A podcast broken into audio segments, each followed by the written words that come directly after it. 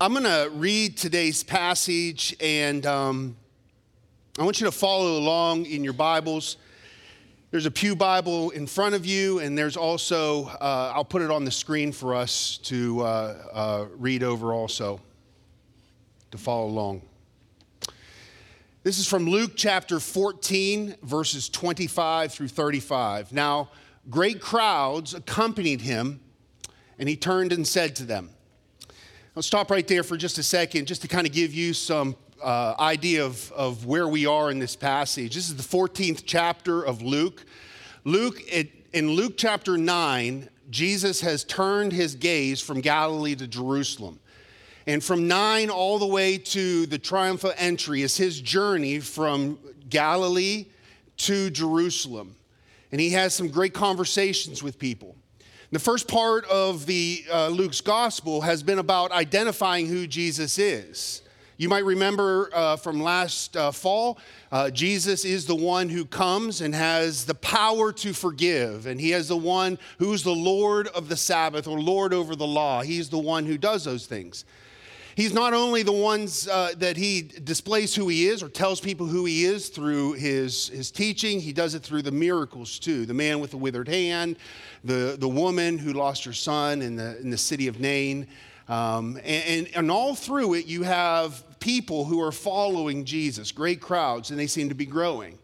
Some are really there because they were called by Christ to follow the 12 apostles, the disciples.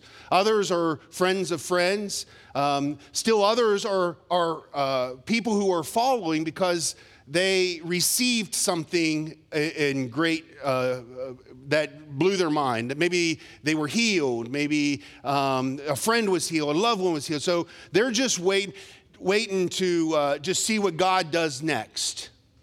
Others are wanting to be healed. And, and then there's still parts of this crowd that are, are those who are enemies, those who push back, those who want to remain in control of their own kingdom. And so now Jesus has moved from identifying who he is to start to talk about this kingdom of God. And what does it mean to be a disciple? And he talks about the kingdom of God in parable. He sometimes he's implicit, sometimes he's explicit when he does it. And, and so you're going to be right here in the middle of this. He's talking about discipleship. What does it mean to really, truly follow me and not just be part of a crowd or what it means to be a fan?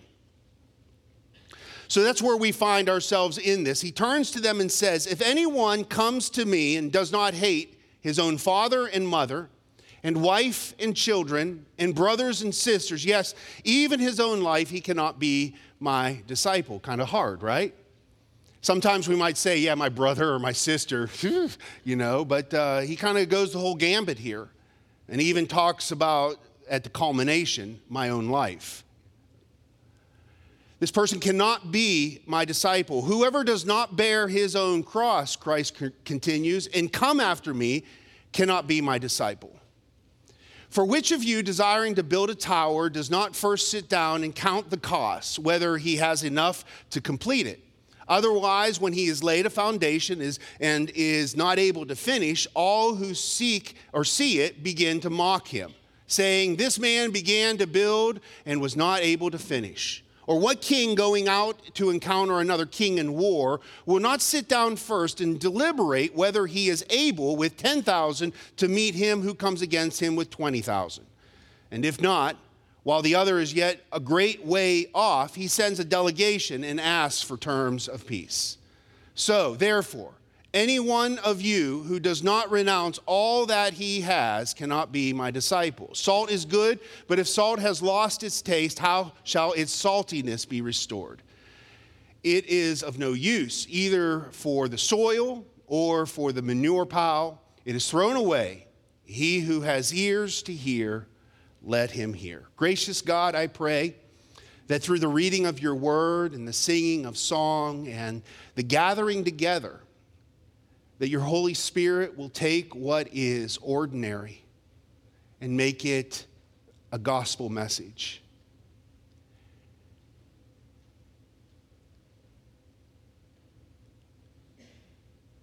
the walls that we have built up around our hearts and our minds. Give us the courage and the strength, if just for a few moments, to set them aside.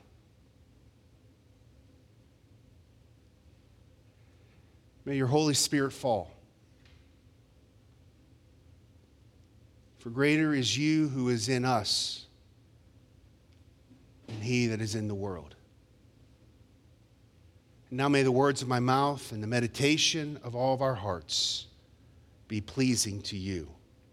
For you are our rock and our Redeemer. It's in your name we pray. Amen. This is a difficult passage. It's a difficult passage because it, it really forces the listener to step into a place and deal with uh, items and things and realities that are easy to push aside. You know, in a world where our, our attention is grabbed in so many different ways, the invitation to see things from a different perspective is not always easily done because we find ourselves being drawn. We find ourselves in the car, we turn on the radio. We find ourselves um, at home, we might be binge watching that show that we just started on Peacock, or we might find ourselves. Uh, uh, thinking about what we need to recuperate. And, and, and what is set aside are those moments where we can get some deep reflection and self reflection of our hearts and what's going on in the inside. Now, Jesus does not allow us to um, take an escape here. The words here in this ver- verse 33 so therefore, out of all the things that he had said, if you don't hate your father, mother, brother, sister, even your own life, if you don't pick up your cross, which was a, a call to a, a, a, gruesome death, especially in the day of Christ, to even use that term, pick up a cross, everybody knew what that meant.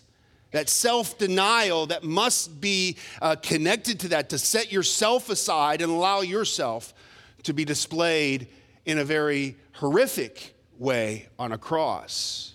All these things, Jesus summarizes this stuff. Therefore, this is the cause. This is of all these things, this is what is intended to happen to renounce all. You can sum it all up. Compared to your relationship with Jesus, compared to the call of Christ, compared to the gospel message, the results of that in our lives is to renounce, to say farewell, to say goodbye. Now, I got to tell you, in one sense or another, it is uh, a little uh, discouraging to hear that, that God is this cosmic killjoy wanting to take away all the good things in life. But in reality, that's not what is happening here. What God is talking about, what Jesus is talking about, is those things that you have set up between me and you. You need to renounce. Say farewell, adios. Those things that become stumbling blocks for you to be able to step further, to take the next step of faith into what I'm calling you to do, you say farewell, adios. I renounce those things. In your doubt, you say adios for just a moment and lean in and hear once again that wonderful message of good news and gospel. To renounce, to set aside. I think it's cruel, sometimes I think it's cruel to do this, to, to, uh, to hear these words, that God wants to take something away. But I truly believe that when He calls us to take something away, He does it because He knows that that item, that thing, that feeling, that doubt, that whatever that is, is what is standing between us and Him. And it may be different for you than it is for me. And as you look to the person to your left and to your right, you say to yourself, it's going to be different for me than it is for that person there. But discipleship means saying adios, farewell to those things that are standing before you in Christ. Y'all know Laura Marvetts? Y'all know her? She's, she's pretty cool, isn't she? Yeah. You know, um, seven, six or seven, how long has she been here, Logan? Six years? It's about that? Yeah, six years. I remember sitting with her, I've been here 13 years, and I remember as she was um, entertaining the thought of becoming a youth director and uh, uh, responding to uh, um, Shane's invitation to come here and, and, lead the youth, I remember one of the things that, that she struggled with was, um, but what about my tennis? She, she's a gold medalist in tennis. She's really good at tennis. She loves tennis. She loves the competition. She loves being involved in this area. And, and, and she's, she struggled with that because if God gave me this gift, wouldn't God, wouldn't it make sense if God was going to use this thing that He is giving me and, and for His glory? Last year, she was talking to me, and oh, you know, spoiler alert, she took the job just in case you didn't know. Spoil, and, and uh, last year she was talking to me. She was so excited because she had been asked to be a coach at Pacelli for tennis. And she was just like, it, it, you could see her glowing. And it was just like God had, she was like, God had answered my prayer. I love doing this. It's one of my loves. And it's one of my things that, that I wanted to use. And, and, and she finally, we were talking about this and we came to this conclusion that God actually took that away. She, she had to give that up so God could sanctify it, only to give it back to her to be used for ministry. And God does this in so many different ways in our lives, those things. But God, I want to be big in the church. God, I want to do some great things. God, I want to lead the next Sunday school that has 80 people. I want to preach to a thousand. There's my personal thing, right? But would a thousand want to come in here? That's the big question. I want to preach to a thousand, right? But Jesus says, wonderful. But let me take that away from you, and I want to see if you're willing to give a cup of cold water in my name to someone. Only to give it back to be used for his kingdom only to give it back to us for something that God can use to further his kingdom. And that's what God does all along. Renouncing these things are, are people, are, are things that are going to get in the way, at least we have elevated over our relationship with Christ, and they can get in the way of those things that can uh, be a pit stop, can be a roadblock for us responding to this call of discipleship wholeheartedly. With all that we have. And in a way that God can use in a beautiful way. Now, that kind of sets our stage here for us to go into just two little individual things about this passage. And then I'm going to close with uh, uh, an application for us. I want you to notice what I've just said and what I've just shared with you. I want you to kind of not let that go. I want you to hold on to that as you go into these next two things. First, the call of Christ that he calls people, when Jesus calls a disciple, he calls an individual, not a group. Did you see this, this passage that was earlier? And many people were following him. Many were, were uh, with him. And, and, and, it's, and, and when Jesus is addressing them, I want you to notice the subtlety of the change of pronouns. He does not address the crowd. using the second person plural pronoun. You, plural. You, plural. But he says you, singular. He, he calls the individual. He addresses the crowd, he calls the individual. Why? Why is this important? What, would it make more sense, Jesus, if you called cities and churches and families and, and groups of people? Wouldn't you get more results quicker to carry a cross, to be a disciple? Doesn't that make more sense? Why in the world do you call individuals and not groups? He does it because it, in calling an individual, it is harder. It's easier for the individual if it is a group call. In a crowd, the difficult things can be rationalized as someone else's job. If I'm telling you as a group that you need to uh, pick up your cross and follow Christ, it's easy for you to look across the room and see somebody else and say, It's not my time, it's that person's turn to pick up the cross. I picked up the cross yesterday. I taught VBS last year. It's somebody else's turn to do it. I taught Sunday school last time. It's somebody else's turn. In a group call, it is easy for us to look at the, the call as somebody else's job. In a crowd, conviction of sin can be easily shifted to the person next to you.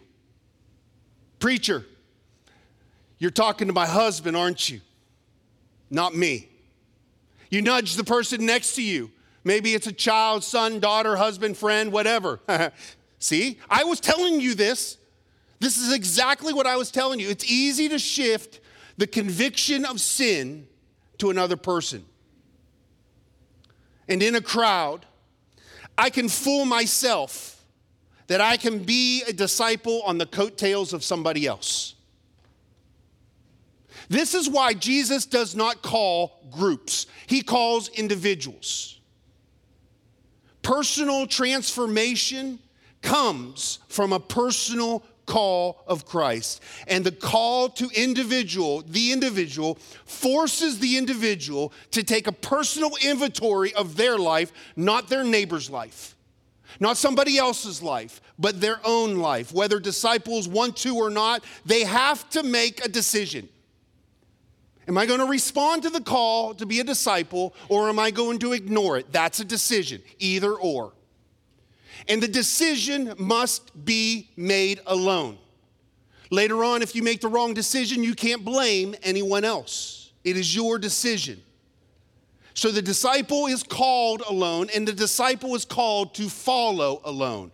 But out of fear, people find safety in numbers, in the numbers of people, in the numbers of things around them. And when call, we, when we feel maybe the Holy Spirit convicting us of our own sin, identifying what our cross might be in those moments of where we have to be self denied or deny ourselves. We suddenly, all of a sudden, we, we discover all the things that we need to do. The honey-do list that I have to do, that my wife, nah, I'd love to spend some more time, Jesus, on this sermon, but I got to paint the house.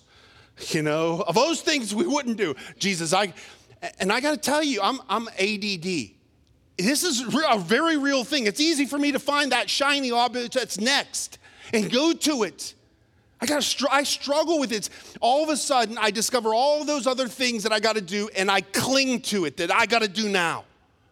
We want to make the decision under the cover of what family thinks, of what friends think, of what your brother and sister is going to think, the job is going to think, what is the status going to, what are the people going to think around me? Listen, in March 21st, 1991, I received a call of ministry. My call to ministry happened on the north side of Pittsburgh in a church called Allegheny Center Alliance Church. And when I received that call to ministry, I was scared to tell my dad. What would he think about me? My dad was a pharmacist. He had a pharmacy, owned a family business. And I was the last of the boys, or the, the kids, my mom and dad had four boys, the last of the kids that were actually tried to go into pharmacy school and to take over the business. And, and I just thought, man, what's dad gonna think of me? Maybe this call was something I fabricated in my mind. Certainly, it would be better for me to be a pharmacist and take over the business. And not only was I scared about what my dad would say, I was scared about to tell my friends, Are you crazy? That churchy stuff? Aren't you a little too old for that? I was scared to tell others in my class. Maybe I was afraid they were going to think you just failed out, didn't you? you just couldn't handle neuropharmacology class, right? The synapses and all those things. You, you just failed out, right? Come on. You just wanted to do something a little bit easier. But there I was at Allegheny Center Alliance Church. I was feeling the call of Christ to be in ministry. Hundreds of others were in there. And I felt as if God was speaking to me alone. And the time came at the end of the service where Buster Soaries, the evangelist, gave an invitation for me to respond, an invitation to become one of the workers in the field that is ripe with harvest. And as an individual, I walked down that aisle from the balcony and came forward alone. Oh, there were other people with me, but I went alone. Still carrying the anxiety of what dad would think, family, friends would think. You see, at the moment of the call, what Jesus is saying here, nothing else matters. Well, that's very short sighted, isn't it, Jesus? Well, if I told you that, then you can have a little bit doubt. But the one who spoke and creation leapt into existence, the one who gave up his, himself to come down to take on the form of humanity, to die on a cross, says it, the one who walked these earths, healing people, calling sinners to him, is the same one who is inviting you, if I were to give you that call, I think you should doubt me. But the one who does these things, who is able to say emphatically, I will not let you down, we can respond. It is not way out there somewhere. This is real. And transformation can happen. Individuals hearing a call and responding. Last Tuesday or Wednesday, a revival started on the campus of Asbury University. Asbury's a really special place for me. It's where I met my wife, changed the whole trajectory of my life. After I received, took that call in ministry, I went to Asbury College. At that time, it's now Asbury University. And I remember, again, my dad and my mom with me, and I'm wondering what they're going to think when they come down and they visit this campus that's taking their son 462 miles away. And I remember when my dad walked on campus later on that evening, he said, There's no doubt this is the place you should be. Revival is happening there right now. It's been going on for about four or five days, reminiscent of what happened in 1970. It happened again in 1993 when Lisa and I were there. It happened when um, y'all know John Evans. John Evans is uh, he was at Asbury for some time. Revival happened on there when he was there. Do you know what the stimulus of revival the stimulus of revival is taking the call of Christ seriously and taking it as an individual. Hundreds of people in Hughes Auditorium under the signage of Holiness unto the Lord are making an individual response to the call of Christ. People are confessing their sin. People are standing up and saying, What I have thought has been wrong. This is not bad, but this has stood between me and Christ, and it's got to go. And people are coming to the Lord. And this is something that is not just happening on this cam- campus, like 1970 is going on now. It is reaching across the, the state, the country, and the world. Look it up. It's happening right now. At midnight last night, there were 1,200 people in Hughes Auditorium. One person wrote that when she, when she walked outside of Hughes Auditorium, she, no matter where she walked, she felt wind blowing in. The wind from the east, the wind from the north, wind from the east, west, south, it was just blowing in. I mean, maybe that was her perception of it, but she said the Holy Spirit is coming and has something in mind to do. This is what is happening all around. And this is what God wants. Not for your family, not for St. Paul, not for Columbus, but for you as an individual. As an individual. It's important that we hear the call of Christ as an individual. And we do the tough work as an individual to respond to what God is calling us to do. There's one other point, and this point's a lot shorter, and that is the invitation of Christ is into the kingdom of God. The invitation of Christ, when he steps on scene, the very first proclamation that the gospel writers speak of that Jesus does, Matthew, Mark, and Luke, is he says, The kingdom of God is at hand. Time and time again throughout the gospels, Jesus speaks of the kingdom of God over and over again. So Jesus invites, through faith in him, putting our confidence in him, to live in the kingdom. So, if we combine all that of which Jesus has been saying here about being a disciple, we would actually be able to put it in this image to move out of your kingdom and into God's kingdom. You have influence.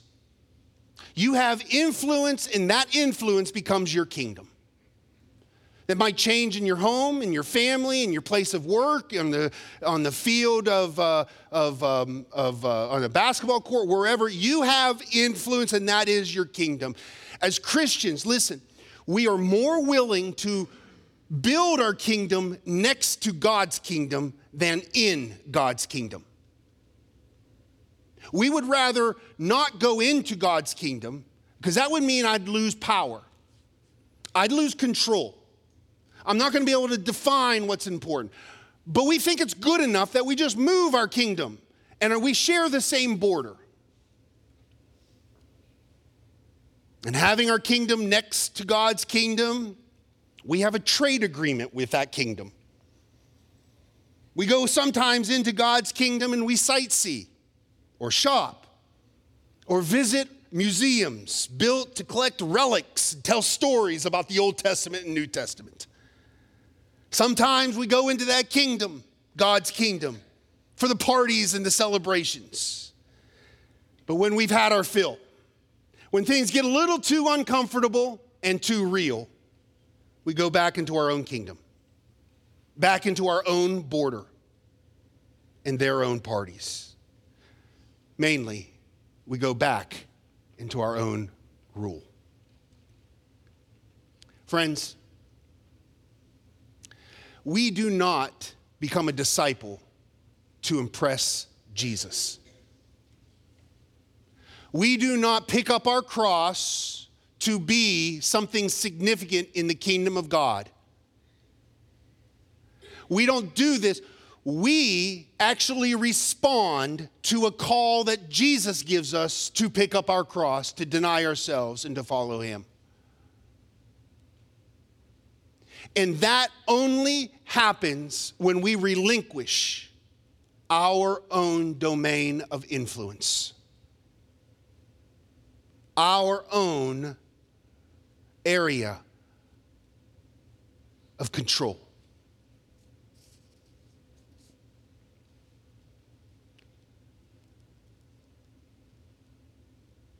I think God, I got a lot of good things going on in this kingdom you can use. God, I got a lot of people and citizens in this kingdom I have influence over. And God says, I don't need that. God, I, I, have some, some exports that I can give you. God, I can come and keep a seat warm each week in your museum. I can praise and I can worship. And God says, I don't need that. See, I don't need you to be in your own kingdom. I need you to be in my kingdom. Because the kingdom of God is not something that is yet to happen. The kingdom of God is now. It is right now. Yes, it is something that is yet to happen, but it is right now. And collectively, we gather not as just groups, but individuals who have said, I will give up what it is that is standing between me and you, and I will choose, I will carry a cross, whatever that cross is, and I will follow you. In other words, I will renounce everything because more than anything, I want to be a disciple. I want to make a difference. I want to change my world. And whether that means something big on a stage or with a child in third grade as your teacher, as a teacher. God wants you to surrender. So, what would that look like? Only you can tell. Only you can answer that. But rest assured, He will not stop. He will not fail. He will not abandon. Gracious God, I pray that over the moments that you have given us and time together, that you would allow what is from you to stick to our hearts and what is not from you to fall to the ground and shatter, for shatter, uh, sh- um, shatter for I pray this, O God, in, in, in your name, for your kingdom.